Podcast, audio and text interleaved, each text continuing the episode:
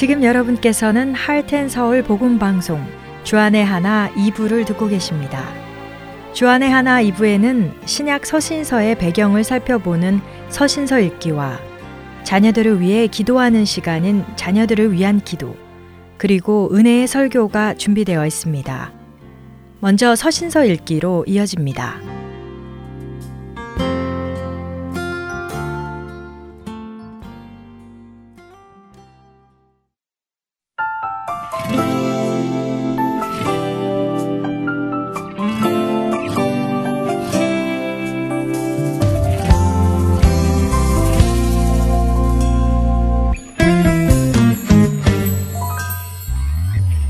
안녕하세요 청취자 여러분 서신서 읽기의 김민석입니다.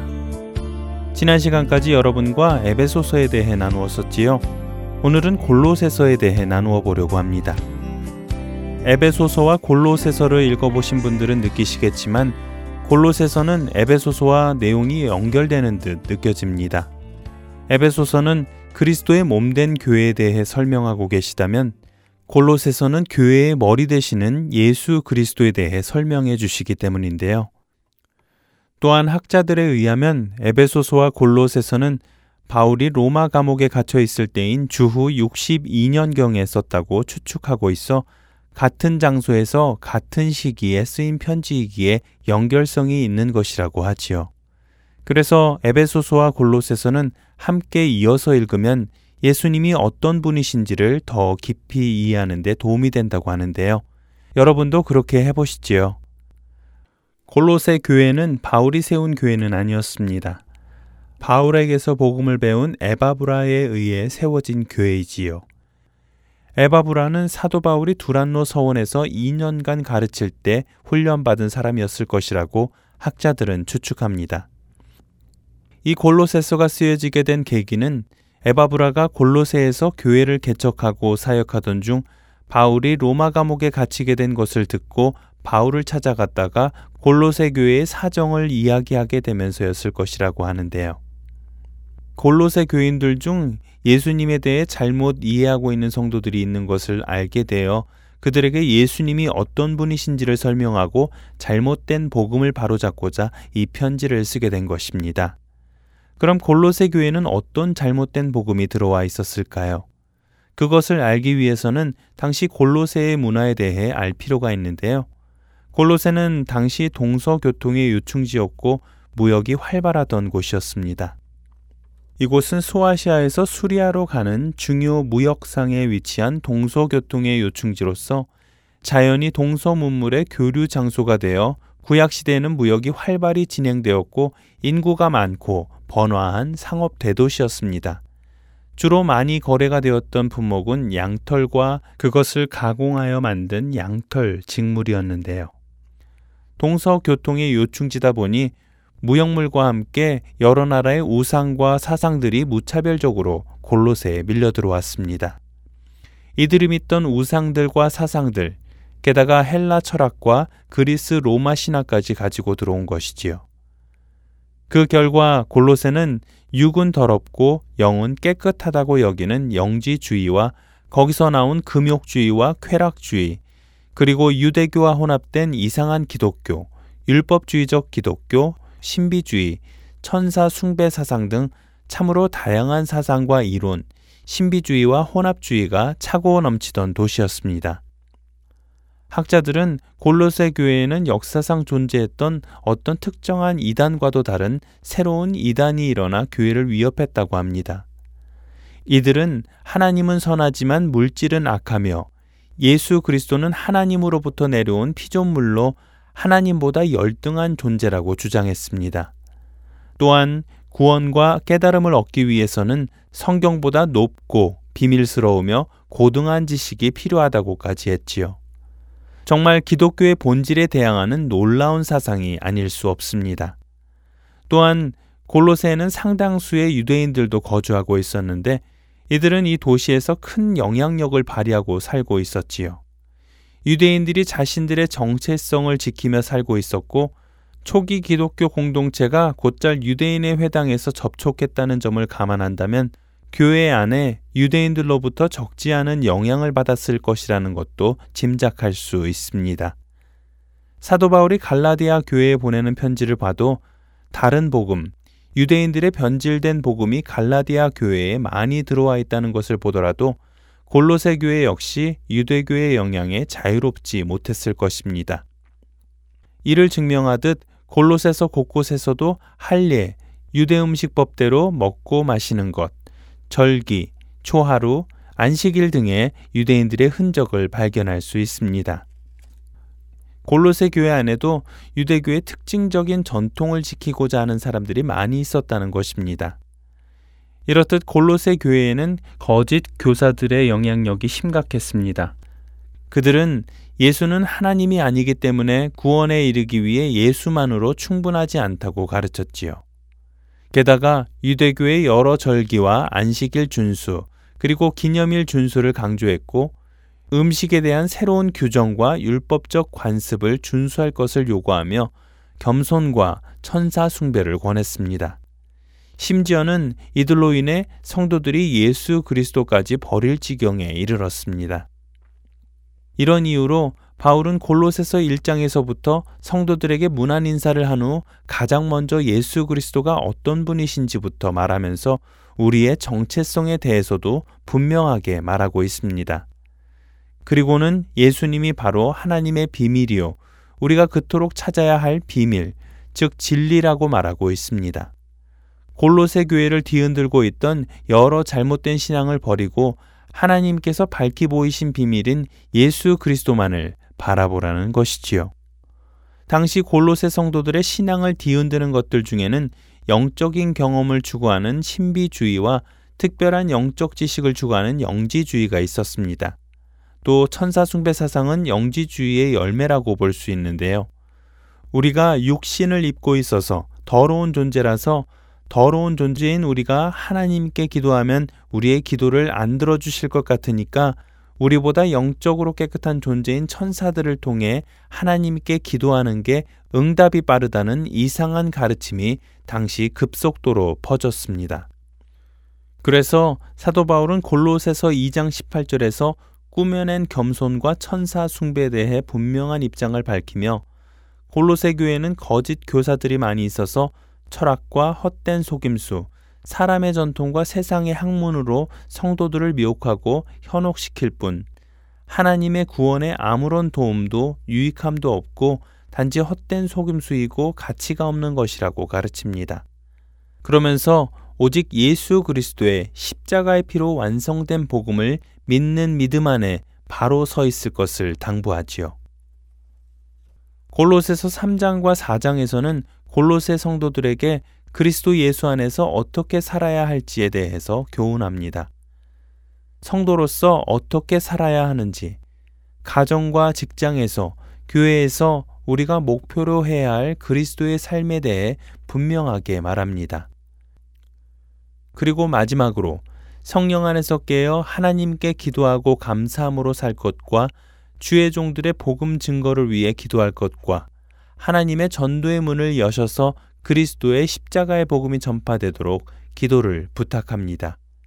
이와 함께 세상을 향해 세월을 아끼고 항상 말이나 삶에서 하나님의 은혜 가운데 예수님의 복음이 나타날 것을 당부합니다.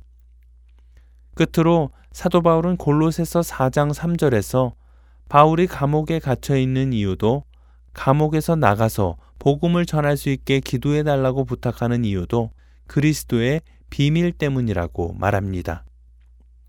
그러면서 사도 바울은 교회를 섬기는 일꾼들의 이름과 함께 그들에게 당부하고 싶은 말들을 하나하나 적어 내려 갑니다. 특히 이 이름들 중에는 오네시모라는 성도가 나오는데요. 오네시모는 다음 주에 소개해드릴 빌레몬소와 연결되는 사람입니다.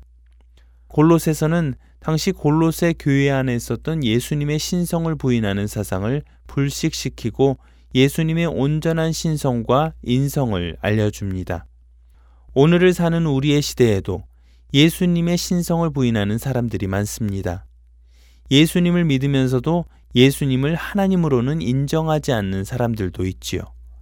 이런 생각이 있는 사람들은 골로새서를 다시 한번 정독하며 예수님께서 살아계신 하나님이심을 깨닫게 되기를 바랍니다. 서신서 읽기 다음 시간에 뵙겠습니다.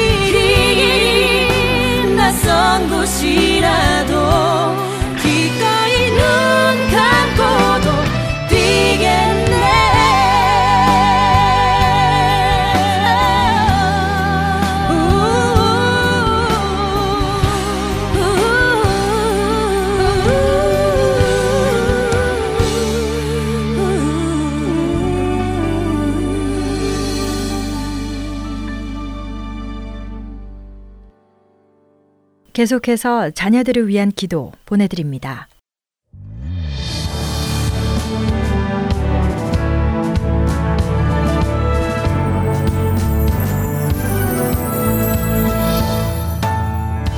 애청자 여러분 안녕하세요. 자녀들을 위한 기도 시간에 데보라 조이입니다. 저는 얼마 전 기도하는 엄마들 사역 지도자 모임에서 어떻게 자녀들을 위한 기도를 시작하게 됐는지 그 동기와 믿음의 유산에 대해 나누어 달라는 질문을 받게 되었습니다. 그분들께 저의 간증을 이렇게 나누기 시작했습니다. 저는 먼저 하나님의 말씀과 범사의 감사 기도를 사셨던 외할머니와 지금도 시카고에서 주님을 신실하게 섬기시는 사랑하는 부모님께 진심으로 감사드립니다. 오랫동안 멀리 떨어져 살고 있지만 제 마음 속에는 항상 그분들을 향한 사랑과 하나님께 감사가 가득합니다. 왜냐고요? 많은 사랑 안에서 저를 위해 해주신 그분들의 축복의 말씀들과 끊임없는 기도들이 있었기에 제가 오늘 하나님께서 주신 사명을 순종하며 섬길 수 있는 큰 은혜가 있음을 잘 알기 때문입니다.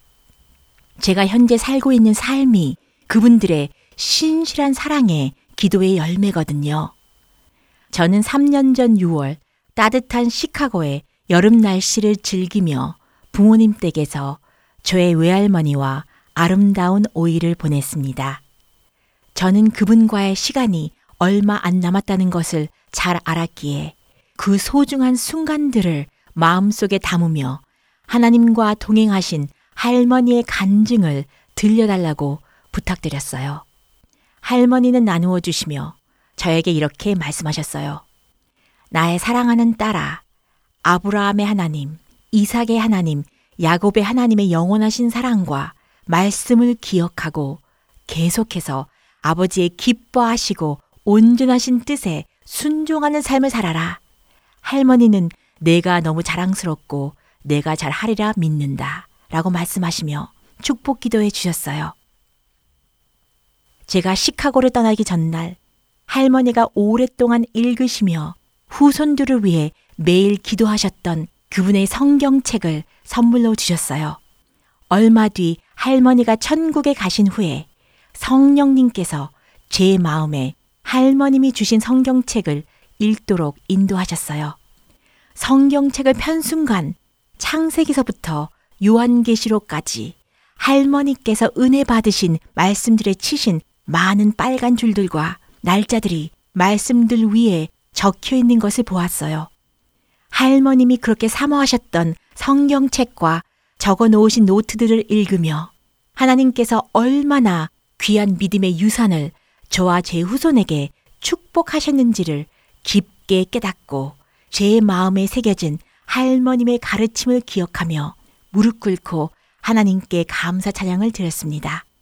저는 부모님과 조 부모님의 기도의 능력을 잘 알기에 이 사역을 시작했습니다. 사랑하는 애청자 여러분, 혹시 여러분들 중에 제 간증을 들으시면서 나는 그렇게 기도하지 못했다고 낙심하시는 분들이 계십니까? 하지만 결코 늦지 않았어요. 오늘 이 순간부터 하나님의 말씀을 의지하여 사랑하는 자녀들과 손자, 손녀들을 위해 기도 시작하세요. 하나님은 우리에게 출애굽기 20장 6절을 통해 이렇게 약속하셨어요. 나를 사랑하고 내 계명을 지키는 자에게는 천대까지 은혜를 베푸느니라. 우리가 구하거나 생각하는 모든 것에 더 넘치도록 능히 하실 하나님의 신실하신 사랑을 믿으며 이 약속의 말씀을 붙잡고 기도하셔서 사랑하는 다음 세대에게 귀한 믿음의 유산을 남기시는 여러분이 되시기를 간절히 소망합니다. 이제 자녀들을 위한 기도를 본격적으로 시작하도록 하겠습니다. 먼저 첫 단계로 찬양 기도의 시간을 갖겠습니다. 오늘은 하나님은 우리에게 유업을 주시는 분이십니다. God gives us inheritance 이라는 주제의 말씀을 통해 아버지를 찬양하는 시간을 갖기 원합니다. 하나님의 말씀을 여러분과 나누겠습니다. 갈라디아서 4장 1절에서 7절까지 말씀입니다. 내가 또 말하노니 유업을 이을 자가 모든 것의 주인이나 어렸을 동안에는 종과 다름이 없어서 그 아버지가 정한 때까지 후견인과 청지기 아래에 있나니 이와 같이 우리도 어렸을 때에 이 세상에 초등학문 아래에 있어서 종 노릇 하였더니 때가 참에 하나님이 그 아들을 보내사 여자에게서 나게 하시고 율법 아래에 나게 하신 것은 율법 아래에 있는 자들을 속량하시고 우리로 아들의 명분을 얻게 하려 하심이라. 너희가 아들이므로 하나님이 그 아들의 영을 우리 마음 가운데 보내사 아빠 아버지라 부르게 하셨느니라. 그러므로 내가 이 후로는 종이 아니요 아들이니 아들이면 하나님으로 말미암아 유업을 받을 자니라. 이 시간에는 이 말씀을 생각하시면서 우리에게 유업을 주시는 하나님께 찬양하는 시간을 갖겠습니다.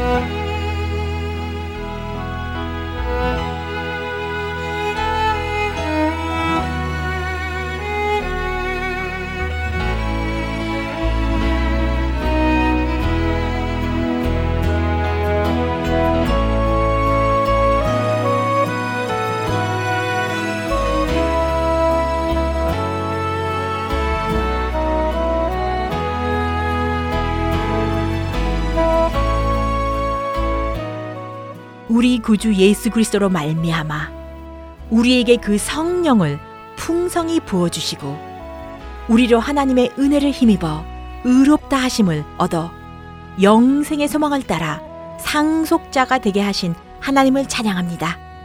하나님의 긍휼대로 예수 그리스도를 죽은 자 가운데서 부활하게 하심으로 말미암아 우리를 거듭나게 하사 산 소망이 있게 하시며 유업을 있게 하신 주님의 풍성하신 은혜를 높이 송축합니다. 하나님의 선한 계획을 따라 우리가 예정을 입어 아버지 안에서 기업이 되게 하시고 구원의 복음을 듣고 믿어 약속의 성령으로 인치심을 받게 하시는 아버지를 경배합니다. 의인의 자손에게 종일토록 놀라운 은혜를 베풀어 주시고 넘치게 축복을 받게 하시는 여호와 하나님의 신실하신 사랑을 우리의 마음이 기뻐하고 즐거워하며 높이 찬양합니다. 두 번째 단계는 고백 기도의 시간입니다.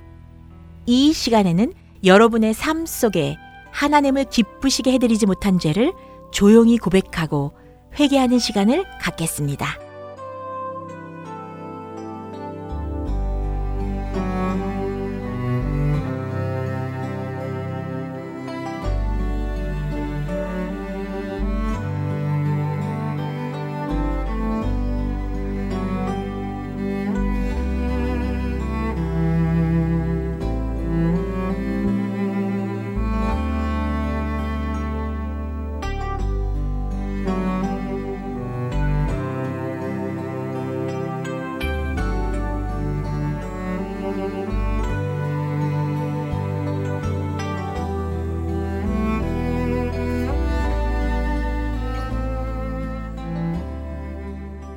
예수 그리스도께서 십자가에서 피 흘리심으로 우리의 모든 죄값을 완전히 지불해 주셨고 그리스도 안에 있는 속량으로 말미암아 하나님의 은혜로 값없이 의롭다 하심을 얻게 하시고 우리들을 우리 주 예수 그리스도로 말미암아 하나님과 화평을 누린 자 되게 하신 아버지의 놀라우신 은혜를 찬양하며 감사합니다. 세 번째 단계는 감사 기도의 시간입니다. 우리가 범사에 감사하는 삶을 살 때 성령님은 우리의 심령 속에 믿음과 소망과 기쁨으로 채워주십니다. 지금 이 시간에는 하나님을 사랑하는 우리들의 삶 속에서 모든 것을 합력하여 선을 이루시는 아버지께 감사 기도하는 시간을 갖겠습니다.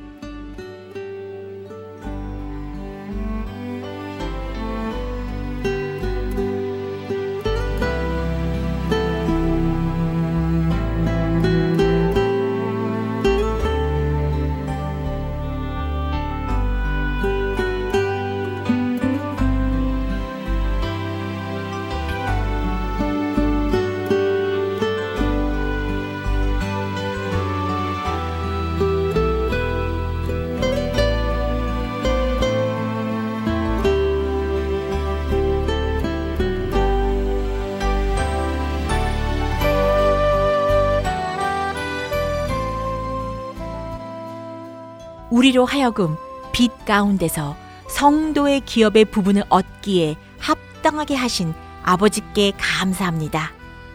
우리에게 모든 지혜와 총명으로 넘치게 하시고 진리의 말씀을 통해 하나님의 기뻐하시고 온전하신 뜻을 알게 하시니 감사합니다. 하나님을 사랑하고 아버지의 계명을 지키는 자에게는 천대까지 은혜를 베푸시는 놀라우신 사랑에 감사드립니다. 이제 중보기도의 시간입니다. 하나님의 말씀을 나누겠습니다. 에베소서 1장 17절에서 19절까지 말씀입니다. 우리 주 예수 그리스도의 하나님, 영광의 아버지께서 지혜와 계시의 영을 너희에게 주사 하나님을 알게 하시고 너희 마음의 눈을 밝히사 그의 부르심의 소망이 무엇이며 성도 안에서 그 기업의 영광의 풍성함이 무엇이며 그의 힘의 위력으로 역사하심을 따라 믿는 우리에게 베푸신 능력의 지극히 크심이 어떠한 것을 너희로 알게 하시기를 구하노라.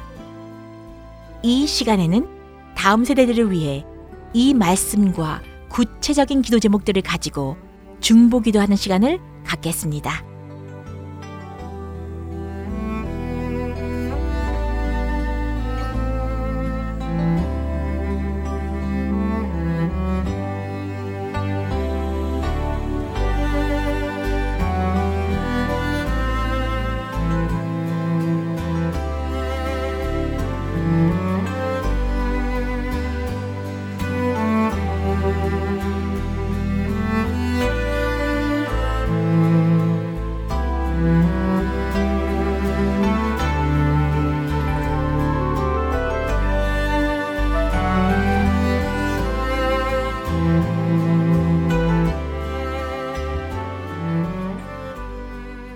영광의 하나님, 이 시간에 사랑하는 다음 세대를 위해 기도합니다.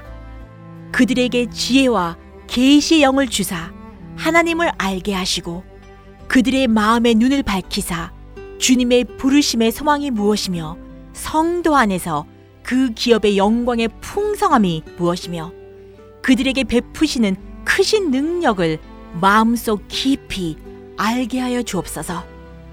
그들에게 신령한 지혜와 총명을 주사 하나님의 거룩한 뜻을 알게 하시고 죽게 합당하게 행하고 모든 선한 일에 열매를 맺어 범사에 하나님을 기쁘시게 하는 참된 주님의 제자의 삶을 살 수 있도록 축복하여 주옵소서. 그들이 주님을 경외하고 조 부모님들과 부모님을 공경하며 순종하는 삶을 살 수 있도록 은혜 베풀어 주옵소서. 그들의 심령 속에 진리의 말씀이 살아있게 하시고 주 안에서 정의로운 길로 행하며 공의로운 길 가운데 다니도록 능력으로 채워 주옵소서. 그들이 말씀에 있는 모든 명령을 잘 지켜 행하며 마음을 다해 하나님을 사랑하며 아버지의 모든 도를 행하며 여호와를 의지하는 거룩한 백성으로 축복하여 주옵소서. 주님께 모든 영광과 존귀와 찬송을 드리며 예수님의 이름으로 간절히 기도합니다. 아멘.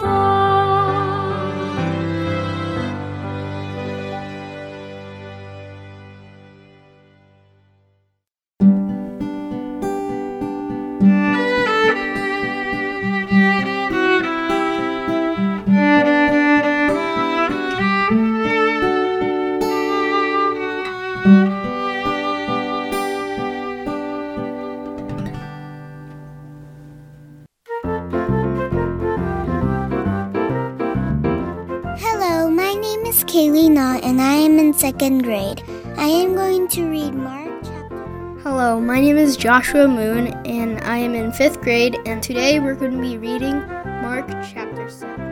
자녀들과 함께 성경을 읽는 Let's Read the Bible은 자녀들이 직접 참여하는 프로그램입니다. 거리에 상관없이 스마트폰만 있으면 어디서든 녹음하여 참여할 수 있는 Let's Read the Bible. 여러분의 자녀들과 손자, 손녀들도 참여해 보라고 하세요. 자세한 문의 사항은 복음방송 사무실 전화번호 602-866-8999로 해주시면 안내해 드리겠습니다. 자녀분들의 많은 참여 기다립니다.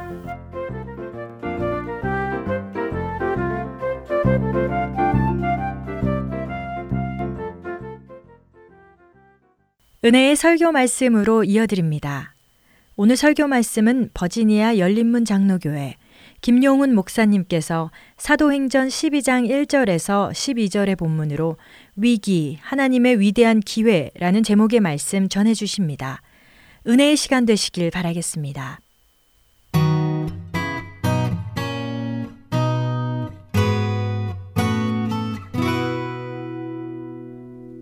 오늘 함께 나누실 말씀은 사도행전 12장입니다. 1절부터 11절까지 우리 한 절씩 교독하겠습니다. 제가 먼저 1절 말씀 봉독합니다. 그때에 헤롯 왕이 손을 들어 교회 중에서 몇 사람을 해하려 하여 요한의 형제 야고보를 칼로 죽이니 유대인들이 이 일을 기뻐하는 것을 보고 베드로도 잡으려 할세 때는 무교절 기간이라 잡음에 옥에 가두어 군인 내식인 내패에게 맡겨 지키고 유월절 후에 백성 앞에 끌어내고자 하더라. 이에 베드로는 옥에 갇혔고 교회는 그를 위하여 간절히 하나님께 기도하더라. 헤롯이 잡아내려고 하는 그 전날 밤에 베드로가 두 군인 틈에서 두 쇠사슬에 매여 누워 자는데 파수꾼들이 문 밖에서 옥을 지키더니 호련히 주의 사자가 나타남에 옥중에 광채가 빛나며 또 베드로의 옆구리를 척깨워 이르되 급히 일어나라 하니 쇠사슬이 그 손에서 벗어지더라. 천사가 이르되 띠를 띠고 신을 신으라 하거늘 베드로가 그대로 하니 천사가 또 이르되 그 옷을 입고 따라오라 한대 베드로가 나와서 따라갈새 천사가 하는 것이 생시인 줄 알지 못하고 환상을 보는가 하니라. 이에 첫째와 둘째 파수를 지나 시내로 통한 쇠 문에 이르니 문이 저절로 열리는지라 나와서 한 거리를 지나매 천사가 곧 떠나더라.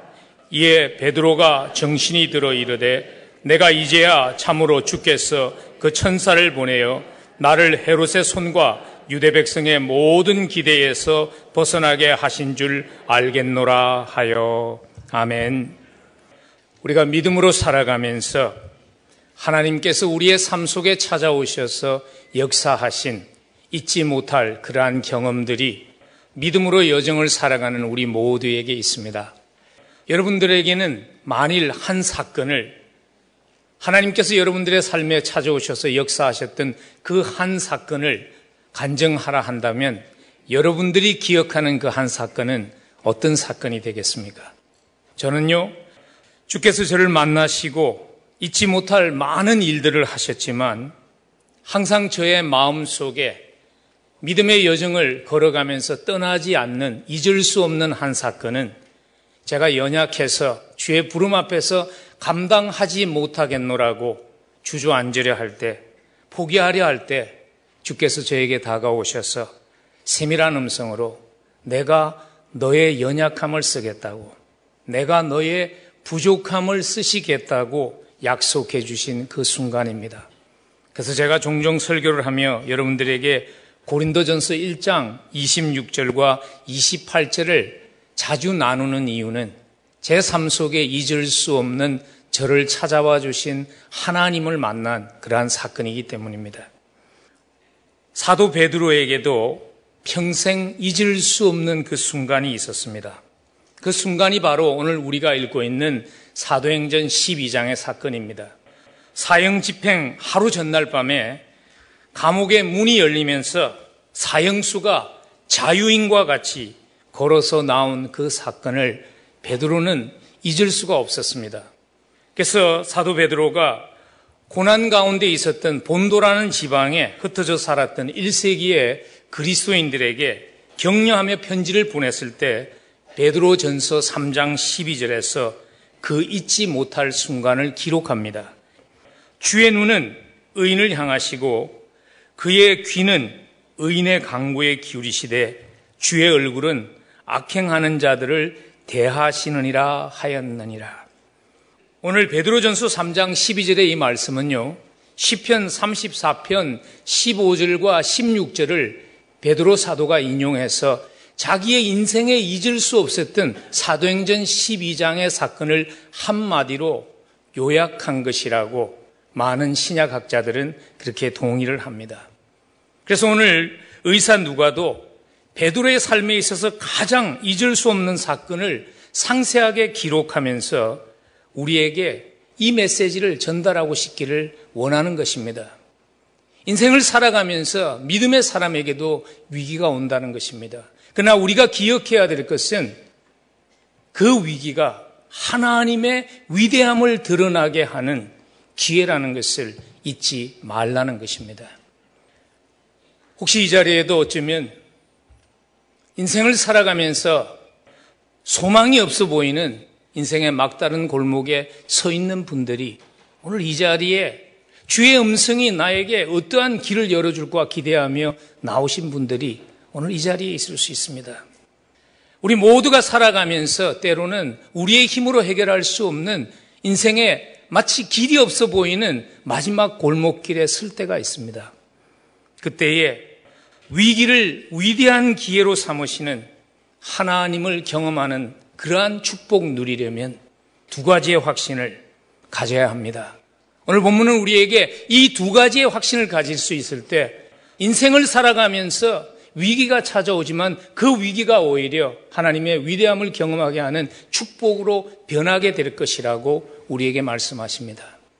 우리가 잊지 말고 기억해야 될 우리가 잊지 말고 우리 가슴 속에 간직해야 될 두 가지의 확신. 그 첫 번째는 이것입니다. 하나님께서 우리의 환란과 위기의 순간을 주목하고 계시다는 것을 기억하라는 것입니다. 하나님께서 우리가 환란의 순간을 지나갈 때, 우리가 위기의 순간을 지나갈 때 하나님께서 지켜보고 있다는 것을 기억하라는 것입니다. 우리가 예수 그리스도를 영접하고 하나님의 자녀가 되면요. 누리는 많은 특권이 있지만 그 중에서 가장 큰 특권은 하나님이 항상 함께 하신다는 것입니다. 근데 우리는 하나님이 함께 하신다는 의미를 삶이 아무 문제가 없이 잘 풀려야 하는 것으로 종종 오해하기를 잘 하는 것이 문제입니다. 그래서 삶이 잘 풀리지 않으면 마치 하나님이 나와 함께 하지 않는다고 생각하며 하나님을 원망하는 자리에 들 수 있는 함정이 그 위기가 우리에게 있다는 것입니다. 그래서 오늘 사도행전을 기록한 의사 누가는요, 믿음으로 살아가면서 우리가 이러한 혼동에 빠져서 하나님의 신실함을 의심하지 않도록 오늘의 본문 사건을 자세하게 기록했다는 것을 사도행전 전체의 큰 그림에서 볼 수 있으면 좋겠습니다. 오늘 본문 이전까지 사실 저자였던 누가는요, 계속 복음으로 승리하는 사건들을 기록해 왔습니다. 하루에 3천 명이 회개해서 예루살렘 거리에 교회가 세워지고 사마리아에 생각할 수 없었던 복음이 전해지는 대부흥이 일어나고 핍박받던 사람들이 흩어졌지만은 그 흩어짐 가운데서도 이방인 내시가 예수를 영접하고 핍박했던 바울이 회심하게 되고 그리고 이방 사람이었던 로마 백부장이 고넬료가 예수를 영접하고 안디옥에서는 이방인들이 예수님을 영접하고 이방인과 유대인이 함께 한 몸이 되는 교회가 이루어지는 기적과 같은 일을 백투백으로 누가는 저술해 왔습니다. 사도행전 13장에서 복음이 땅끝까지 퍼져나가는 위대한 사건인 그 제1차 선교 여행을 연속적으로 기록하기 전에 잠시 멈추고 의도적으로 오늘 12장에서 교회의 리더였던 야고보의 순교의 사건과 그리고 또한 교회의 다른 기둥이었던 베드로 사도의 투옥 사건을 기록한 것은 물론 교회가 세워져 나가면서 이 일이 그 순간에 있었기 때문인 이유도 있지만 저자의 더 깊은 의도는요. 하나님이 함께하는 삶에도 고난이 찾아온다는 것을 믿음으로 살아가는 성도들이 잊지 말라는 것입니다. 하나님의 자녀들이 믿음으로 세상을 이기고 살아가려고 할 때 방해하는 영적인 공격이 있다는 것을 잊지 말라는 것입니다. 그래서 오늘 보면 사도행전 12장은 1절에서 이렇게 시작됩니다. 그때에 헤롯 왕이 손을 들어 교회 중에서 몇 사람을 헤아려 했다고. 그때는 이방인들이 예수님을 영접하고 안디옥의 교회가 세워지고 하는 영적인 부흥이 산불과 같이 퍼져나가고 있을 그 때에 이런 고난이 찾아왔다는 것을 강조하는 것입니다. 그리고 교회를 공격했던 그 주역은 핍박의 주인공은 헤롯 왕이었습니다. 헤롯은요, 사람의 이름이 아닙니다. 헤롯은 그 당시 유대 지방을 다스렸던 분봉 왕의 칭호가 헤롯이었어요. 그래서 신약 성경을 읽으면 헤롯이라는 이름이 다섯 번씩 등장하는 이유가 무엇인가 하면 헤롯은 사람의 이름이 아니라 왕을 지칭하는 칭호였어요. 그래서 오늘 여기에서 12장에서 등장하는 헤롯의 본명은 아그리파 1세입니다. 그는 누구인가 하면 예수님이 탄생하실 때 베들레헴 지방에서 두 살 이하의 남자 아이들을 다 살해했던 헤롯 대왕이라고 불려졌던 그의 손자입니다. 무척 잔인하고 교활한 사람이었다고 그럽니다. 자기의 정권을 유지하기 위해서는 수단과 방법을 가리지 않는 그러한 인물이었다고 그럽니다. 그래서 오늘 보면 유대인들의 환심을 사려고 교회의 지도자였던 요한의 형제 야고보 사도를 처형한 것이지요. 첫 번째 시도에 유대인들의 반응이 좋으니까 다른 지도자였던 베드로까지 처형하기 위해서 구속한 것입니다. 근데 야고보는 그냥 단칼에 처형했지만 베드로는 투옥할 수밖에 없었던 배경이 뭐냐면 그 시기가 무교절이었다고 3절은 기록합니다. 3절에 보면 유대인들이 이를 기뻐하는 것을 보고 베드로도 잡으려 할새 때는 무교절 기간이었다. 그렇게 기록합니다. 유대인들에게 여러 가지 절기가 있었지만 가장 중요한 절기는 6월절이었어요. 6월절은 8일로서 지켜졌는데요. 그 첫 번째 날이 6월절이에요. 저는 처음에 예수를 믿었을 때 6월절이 6월 달에 드리는 절기인 줄 알았어요. 그랬더니 영어를 보니까 그게 아니더라고. 영어 성경을 보면 패스 오버라고 썼어요. 하나님께서 애굽의 장자들을 심판할 때 양의 피를 문설주에 발라놓은 이스라엘의 집을 천사가 지나갔다는 패스 오버이 6월절이고 그리고 나머지 7일 동안을 무교절로 지켰습니다. 떡에 누룩이 들어가지 않는 그래서 출애굽을 기념하는 그러한 시간을 가졌습니다. 근데 무교절 기간에는요. 그들이 아마 애굽에 노예되었던 삶에서 자유한 것을 기억했기 때문인지 그때는 재판도 하지 않았고 범죄자를 처형하지도 않았습니다. 그것이 유대인의 관리였습니다.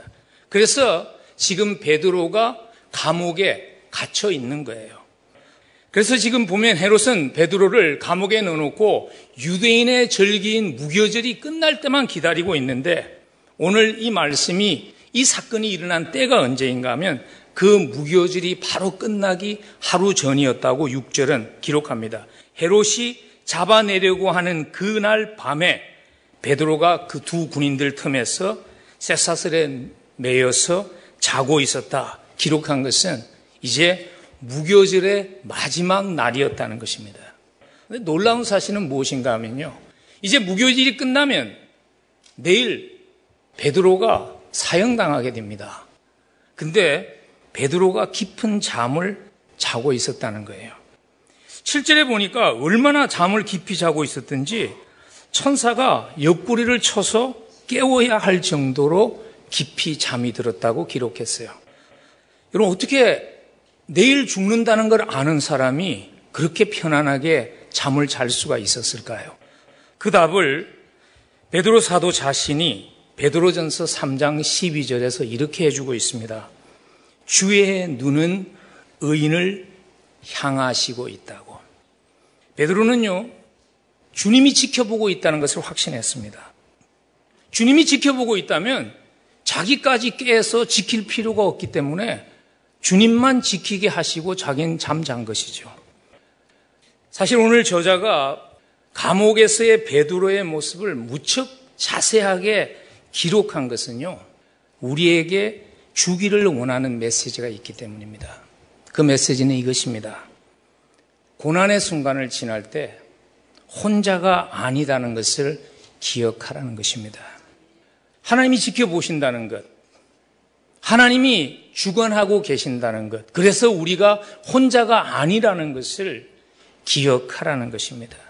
근데 우리가 한 가지 운동하지 말아야 하는 것은 하나님이 주관하고 계신다는 그 의미는 우리의 삶 속에 고난을 없이 하시겠다는 의미는 아니라는 것이에요. 그래서 오늘 보면 저자인 누가는요, 야고보는 순교를 당했음을 가감없이 기록함으로써 하나님이 함께 하신다, 하나님이 주관하신다 하는 것이 고난이 없는 삶이라는 것이 아니라는 것을 우리에게 정확하게 전달해 주고 있는 것을 볼 수 있습니다. 오늘 본문을 읽으면서 우리가 그런 의문이 있을 수 있어요. 하나님께서 왜 야고보는 순교하게 하시고 베드로는 기적과 같이 구해 주셨을까?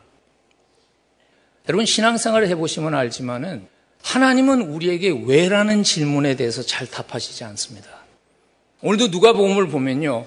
왜 하나님이 그렇게 했는가는 답하지 않지만 두 사람을 비교하시면서 우리에게 한 가지 중요한 메시지를 주십니다. 그 메시지는 뭐냐면 하나님이 무엇이 최선인 줄 아시고 하나님이 주관하고 계신다는 것입니다.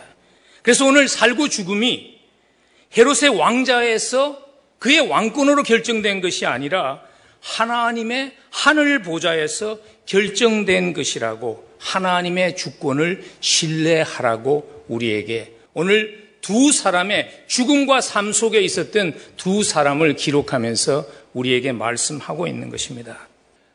여러분, 하나님이 지켜보고 계신다는 것을 알면요. 하나님이 주관하고 있다는 것을 알면 우리가 어떤 태도로 살아가야 할까요? 기적을 경험했던 장본인이었던 베드로 사도는요. 후에 베드로 전서 5장에서 이렇게 살아가라고 공고합니다. 베드로 전서 5장 7절입니다. 너희 염려를 다 죽게 맡기라. 그가 너희를 돌보심이라. 너희 염려를 죽게 다 맡기라. 왜냐하면 하나님이 너희들을 돌보고 있기 때문이라고. 우리가 주께서 지켜보고 계심을 주님이 주장하고 있다는 것을 신뢰한다면은 우리의 염려를 다 주께 맡길 수 있어야 합니다. 오늘 베드로 사도가요. 절망의 순간에 편안히 잠에 빠져서 평안을 누릴 수 있었던 비결은 뭐냐면 다 맡겼기 때문이에요. 사실 인간적인 그러한 논리로 상황을 쳐다보면 지금 이 상황은 아무런 소망이 없는 상황이었습니다. 여러분 사도행전을 쭉 읽어오시면 아시겠지만 오늘 이 사건이 베드로가 처음으로 감옥에 투옥된 사건이 아니에요. 벌써 두 번씩이나 감옥에 들어갔다가 풀려나온 적이 있었어요. 근데 세 번째 들어간 거예요. 여러분 한 번, 두 번 풀려났다가 세 번째 들어가면 어떤 생각이 들까요? 아이, 첫 번째, 두 번째도 나왔는데 세 번째 나오겠지? 그렇게 생각하지 않아요. 아, 첫 번째, 두 번째는 어떻게 해서 지나갔는데 이건 요번은 마지막이구나. 그 생각이 훨씬 더 정상적인 생각입니다. 정말 이번에는 빠져나갈 구멍이 없는 절망적인 상황이었어요. 왜냐하면 시간이 없었잖아요. 처음 무교절이 시작됐을 때는 그런 생각 베드로도 했겠죠. 무슨 일이 또 일어나겠지. 하루가 지나고 이틀이 지나고 사흘이 지나고 6일째 지났어요. 이제 내일 해가 뜨면 죽는 거예요. 아, 이제 이것은 마지막이구나 하는 생각을 했을 거예요. 그것뿐만 아니라 오늘 본문에 보면 그가 지금 구속되어 있었던 그 상황을 자세하게 기록했죠. 두 군인이 베드로의 양팔에 같이 쇠스랑을 차고 있었어요. 그리고 감옥 속에 둘이 있고 바깥에 또 둘이 있고 또 겹겹으로 네 명서 지키는 그러한 창살문이 있었다는 것입니다. 도무지 인간적으로 생각하면 나갈 길이 없었어요. 근데 베드로가 그 순간에도 환경을 초월한 기쁨과 평안을 누릴 수 있었던 이유는 무엇인가 하면 다 맡겼기 때문입니다. 여러분, 왜 우리가 믿음으로 살아가다가 고난의 순간을 맞이하면 절망하게 될까요? 그건요, 꼭 환경의 문제만이 아닙니다. 그건 내가 해결해 보려고 발부딩 치다가 지쳐서 절망하는 것 아닐까요? 맡기지 못하기 때문 아닐까요? 성경은 우리에게 그렇게 말씀하시잖아요. 너희 염려를 다 죽게 맡기라. 왜냐하면 하나님이 돌보시기 때문에 근데 사실 현실적으로 맡기는 것이 쉬우세요? 저는 그렇게 쉽지 않은 것 같아요. 저는 말이죠. 나의 문제가 뭘까 생각을 해봤어요. 내 신앙생활의 문제가 뭘까? 왜 잘 맡기지 못할까? 내가 답을 찾았는데 이거예요. 하나님을 제가 마치 전당포 주인처럼 대우하는 거예요. 어려울 때 맡겨놨다가 삶이 좀 풀리면 자꾸 내가 되찾아가지고 내가 또 가져가는 거예요. 하나님을 마치 전당포 주인처럼 말이죠. 한 번 맡겼으면 평생을 맡겨야 되는데 그렇게 하지 못하는 모습이 나에게 있다는 것을 종종 보게 돼요. 여러분, 주께서 우리를 부르실 때 수고하고 무거운 짐진 자들아 다 내게로 오라. 내가 너희에게 세상이 줄 수 없는 그러한 평안과 힘을 주겠다고 우리를 초청하실 때 우리가 주님 앞에 우리의 삶을 드리며 나왔잖아요. 근데 혹시 믿음으로 살아가는 과정에 그 맡겼던 것을 내가 다시 되맞지는 않았는지요. 그래서 인생의 무거운 짐을 주께서 함께 져주시겠다고 그러는데 내가 지고 비틀거리고 살고 있는 것은 혹시 아닌지요. 여러분, 주님이 맡으시길 원하십니다. 우리 좀 맡기며 사십시다. 자녀, 부모 마음대로 안 됩니다. 맡기십시다. 사업, 내 원하는 대로 안 됩니다. 맡기십시다. 인간관계도 내 마음대로 안 됩니다. 하나님이 풀어주셔야 합니다. 맡길 수 있기를 간절히 축복합니다. 맡아주시겠다고 약속하시는 주님께 다 맡기려면요. 우리에게 꼭 필요한 또 한 가지의 확신이 있습니다. 그것이 오늘 위기를 통해서 위대한 하나님의 기회를 경험하는 사람이 가져야 할 두 번째의 확신입니다. 그 확신은 이것입니다. 하나님께서 우리의 기도를 들으심을 확신해야 합니다. 하나님께 맡기는 삶과 그리고 기도가 분리될 수 없다는 것을 오늘 본문은 강조합니다. 그래서 오늘 누가는요, 베드로가 투옥됐을 때 베드로를 위해서 기도했던 성도들의 모습을 하나님이 기도를 들으신다는 그 얼마나 확신을 가지고 기도했는가를 5절에서 이런 표현을 사용해서 표현하고 있는 것을 볼 수 있습니다. 5절 한번 보시겠어요? 베드로는 옥에 갇혔고 교회는 그를 위하여 간절히 하나님께 기도했다고. 형식적으로 기도한 것이 아니에요. 간절히 기도했대요.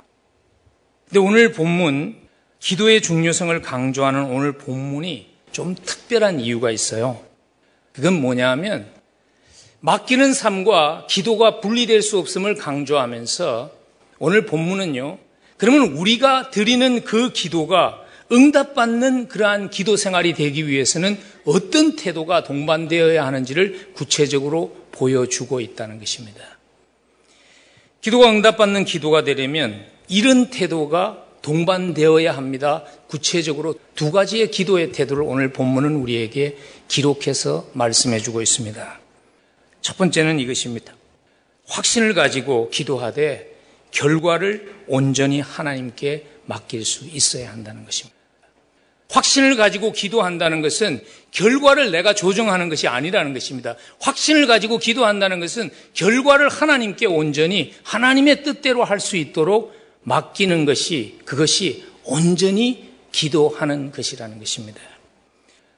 오늘 사실 베드로 사도가 감옥에서 자고 있었다는 것을 기록한 것은요. 그가 평안을 누렸다는 것을 강조하기 위함이지만은 우리가 오해하지 말아야 하는 것은 그랬기 때문에 베드로는 하나님께 다 맡겼기 때문에 자기는 아무것도 안 하고 뒷짐지고 있었다는 것을 말하기 위한 모습이 아닙니다. 베드로가 간절히 기도했어요. 베드로가 간절히 기도한 후에 기도의 결과는 하나님의 뜻대로 하라고 맡길 수 있었기 때문에 그가 평안을 누릴 수 있었던 거예요. 제가 말씀을 드릴 수 있는 근거가 무엇인가 하면 베드로 사도가 자신이 경험한 그 잊지 못한 사건을 기록했던 사도행전 12장의 사건을 요약한 베드로전서 3장 12절 다시 한번 보시면요.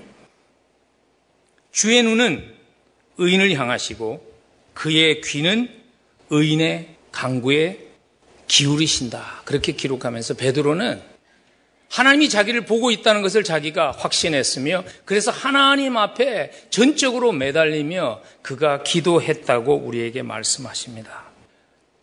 열심히 기도하는 것보다 더 어려운 건 어떻게 보면 그 기도를 하면서 결과를 하나님께 온전히 맡기는 것 아닐까요? 여러분, 우리가 기도하면서 기도는 하지만 마음의 평안에 없는 이유가 뭘까요? 그건 내가 기도를 열심히 하지만 내가 원하는 방향으로 내가 원하는 것으로 하나님이 답하지 않으면 어떡하나 하는 그 마음 때문 아닐까요?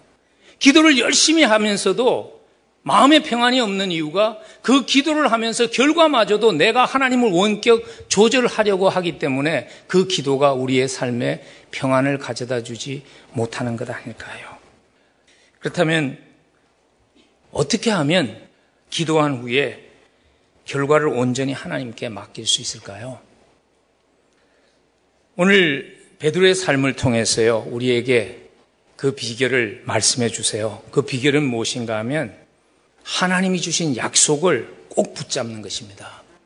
오늘 베드로가 감옥 속에서 열심히 하나님 앞에 온 마음을 다해서 기도한 후에 그러나 그 결과 삶과 죽음이라는 정말 엄청난 결과를 하나님 앞에 온전히 맡길 수 있었던 그 이유는 무엇인가 하면 베드로가 하나님이 주신 약속을 붙잡았기 때문이에요.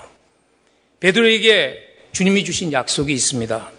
마태복음 16장 18절을 보면 내가 내게 이르노니 너는 베드로라 내가 이 반석 위에 내 교회를 세우리니 음부의 권세가 이기지 못하리라. 예수 그리스도가 살아계신 하나님의 아들입니다는 베드로의 그 신앙의 고백 위에 하나님의 교회가 세워질 때 음부의 권세가 막을 수 없다는 주님이 주신 약속이 베드로에게 있었고 그래서 베드로는 그 약속을 붙잡기 때문에 자기의 죽음과 삶에 대해서 연연하지 않을 수 있었어요. 그리고 더 나아가서 베드로가 붙든 또 한 가지 약속이 있죠. 요한복음 21장 18절이에요.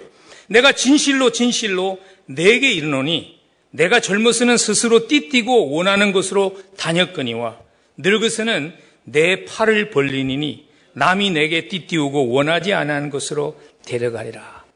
주님께서 베드로를 교회를 세우는 그 일을 위해서 쓰시겠다고 부르신 그 장면 속에서 말씀하시죠. 네가 하나님의 교회를 세우는 그 일을 위해서 늙을 때까지 복음과 함께 고난을 당하는 삶을 살리라. 그래서 베드로는 자기가 어떻게 감옥에서 지금 나갈 수 있는지는 알지 못했어요. 그러나 한 가지 확실한 것은 뭐냐면 주님께서 자기에게 약속하신 거예요. 내가 늙을 때까지 하나님의 교회가 세워지는 것을 보게 하시리라는 약속을 베드로는 붙잡았기 때문입니다. 주님이 우리에게 베드로에게만 이런 약속 주신 것 아닙니다. 주님이 우리에게 주신 약속이 있어요. 기도한 후에 평안을 누리도록 모든 결과를 주께 온전히 맡길 수 있도록 주님이 우리에게도 주신 약속이 있어요. 그 약속을 붙잡을 수 있으면 결과를 하나님께 맡길 수 있습니다. 그 약속이 뭐죠? 여러 가지 있겠지만 제가 한 두 말씀을 여러분들에게 다시 한번 상기시켜 주면 마태복음 7장 9절과 11절에서 기도에 대한 것을 가르치시면서 너희 중에 누가 아들이 떡을 달라는데 돌을 주며 생선을 달라는데 뱀을 줄 사람이 있겠느냐?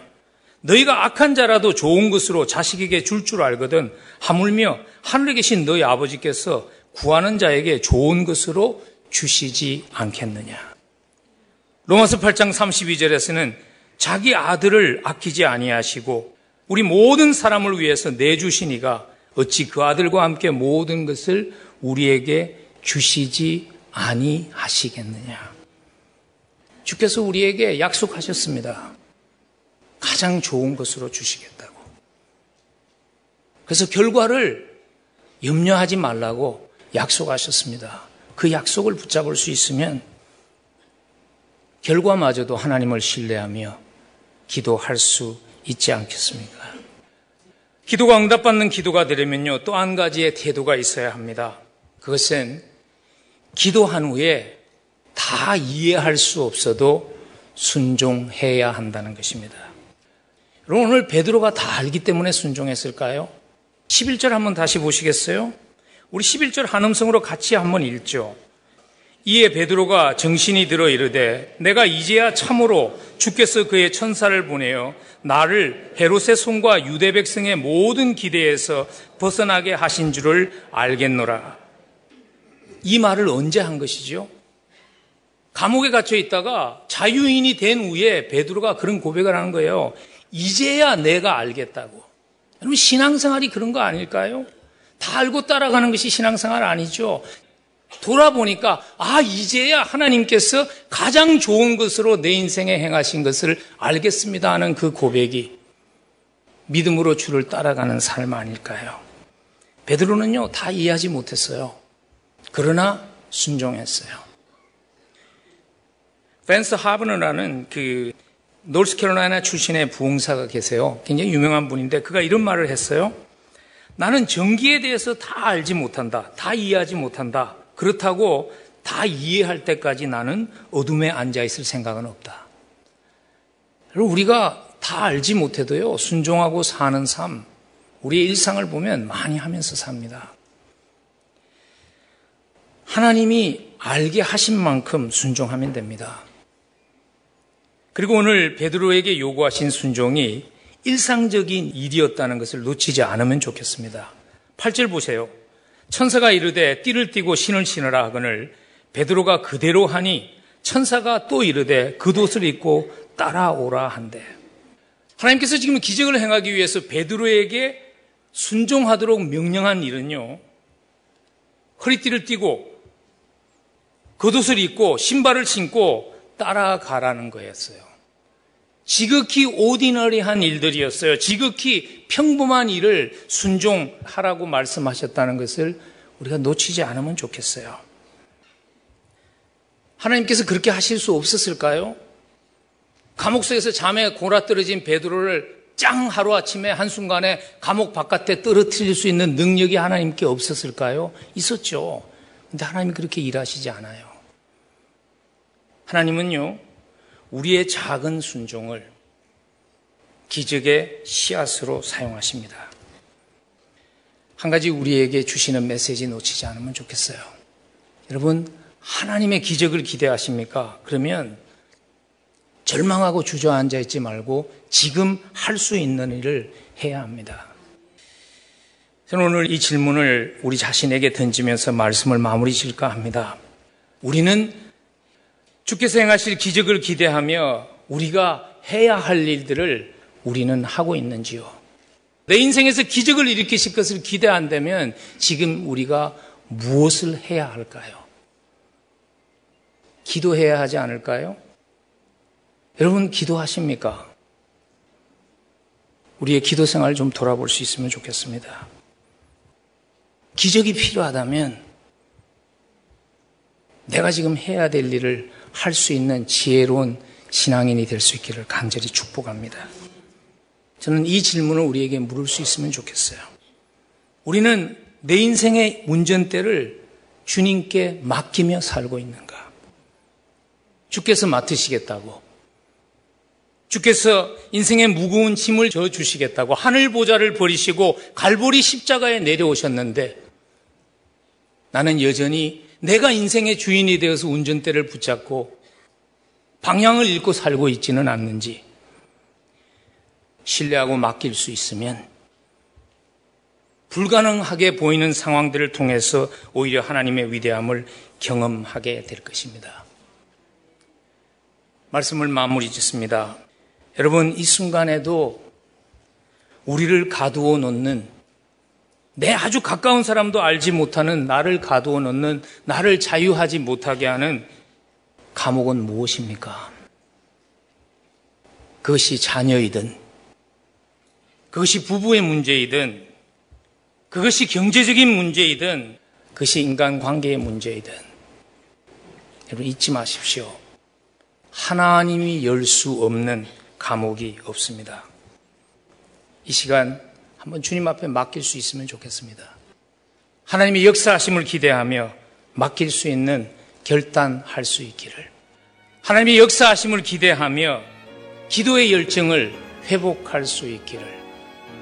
주의 이름으로 간절히 부탁하며 축복합니다.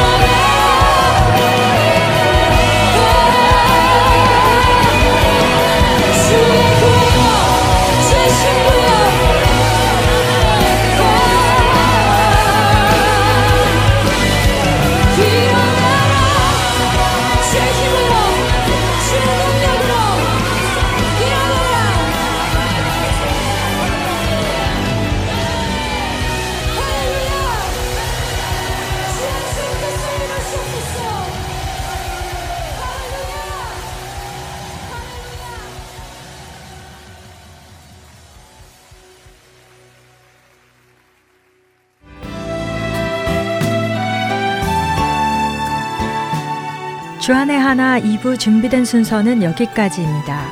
함께 해주신 여러분께 감사드립니다. 다음 시간에 뵙겠습니다. 안녕히 계십시오.